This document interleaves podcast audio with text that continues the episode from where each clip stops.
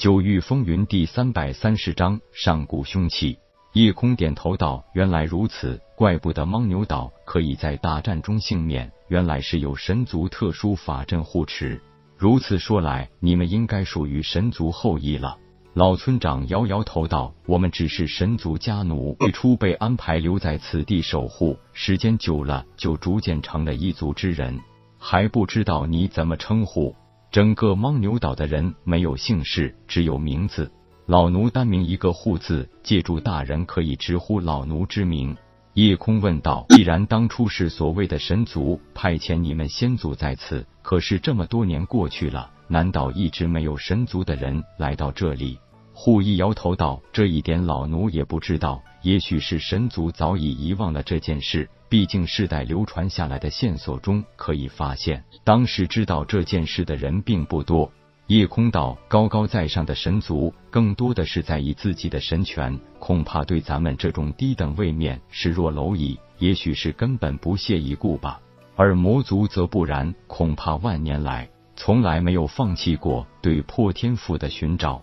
护道一旦封印被破，让魔族得到破天赋，恐怕那才是真正灾难的降临啊！既然魔族一心为了寻回破天赋，那只要毁了清玄，不同样可以得到这件上古凶器吗？为什么他们很小心，像是害怕毁掉清玄？难道清玄一毁，也会同时损害破天斧吗？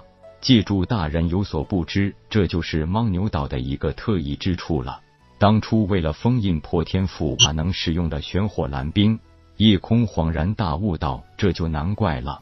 根据《天地奇录》记载，玄火蓝冰乃是一种稀有的金矿，可以封印一切灵气法宝。”而且在封印区方圆数百里内，武者是无法施展出金丹境以上修为之力的。生活在这附近的人也无法将修为提升到金丹境。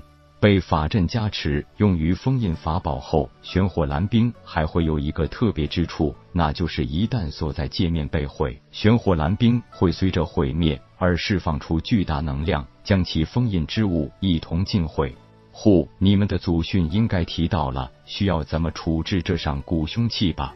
回借助大人，祖训只是让后人守在此地，等待借助临世，但是没有提及怎么处置凶器这件事，恐怕是需要借助大人自行处理了。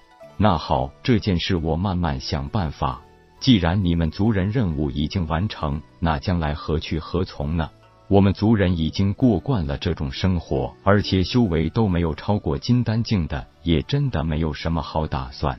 想了很久，夜空才说道：“我有一个想法，不知道你意下如何？还请借助大人明示。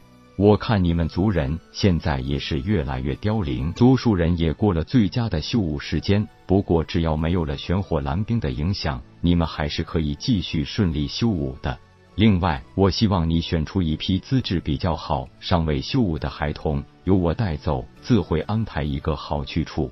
至于你们，可以去海心岛，那里将是未来清玄的重要门户，更需要有人守护。老奴谨遵借主大人之令。最后，护在全族中选出了资质最佳的六男两女，八个七八岁以下的孩童带到了夜空面前。一看，其中并没有那个叫星的小女孩，于是问道：“我刚来时看到一个叫星的小女孩，资质应该不错，怎么没有选出来？”护小心的回道：“回禀借主大人，那个星并非我族之人，只是七年前一对身受重伤的青年夫妻来到牦牛岛，不久后生下了星儿，随后两夫妻双双殒命，留下了这个小女孩。”既然如此，把这个小女孩也交给我吧。你带领族人在村口聚齐，我送你们到海心岛去。我会通知岛主千木飞雪，以后你们就直接接受他的调遣。老奴领命。时至今日，整个牦牛岛的土著已经不足两百人。夜空直接动用借助之力，瞬间就把这一批人转移到了海心岛上。当然，同时也利用借助威能，直接对千木飞雪下达了接受令。召回了铁牛、香和球球，把他们与九个小孩一起送进封天顶，自己则亲自破开法阵，直入牦牛岛底部。看着眼前被玄火蓝冰封印的破天符，依旧可以感受得到这上古凶器传来的强烈杀气。主人，这可是真的天大造化了。天老的意思是，或者主人炼化降服了这破天符自用，或者由封天鼎炼化吸收了，直接可以让封天鼎恢复鼎盛威力。叶空笑道：“只是感应着外泄的威能和杀意，就知道这件凶器绝对与封天鼎有一拼。他既然号称破天斧，那绝对是不容小视的，最少也与封天鼎同属于上古神器的级别。”它是魔族的一件大杀器，我使用起来必定有所不妥。还是由封天鼎炼化，能最终修复封天鼎，才是我最大的心愿和收获呢。这家伙被封印数万年，怨气更重。此刻封天鼎想顺利炼化吸收它，也绝不是一件容易事，还需要主人随时亲自控制，免得发生意外。看来天老已经有了主意，那就直接说明，咱们说干就干。问天露出一个坏坏的笑，接着道：“咱们这样，主人你、香儿和球球都是与混沌之气有密切关系的，所以都可以顺手吸收这玄火蓝冰的巨大能量。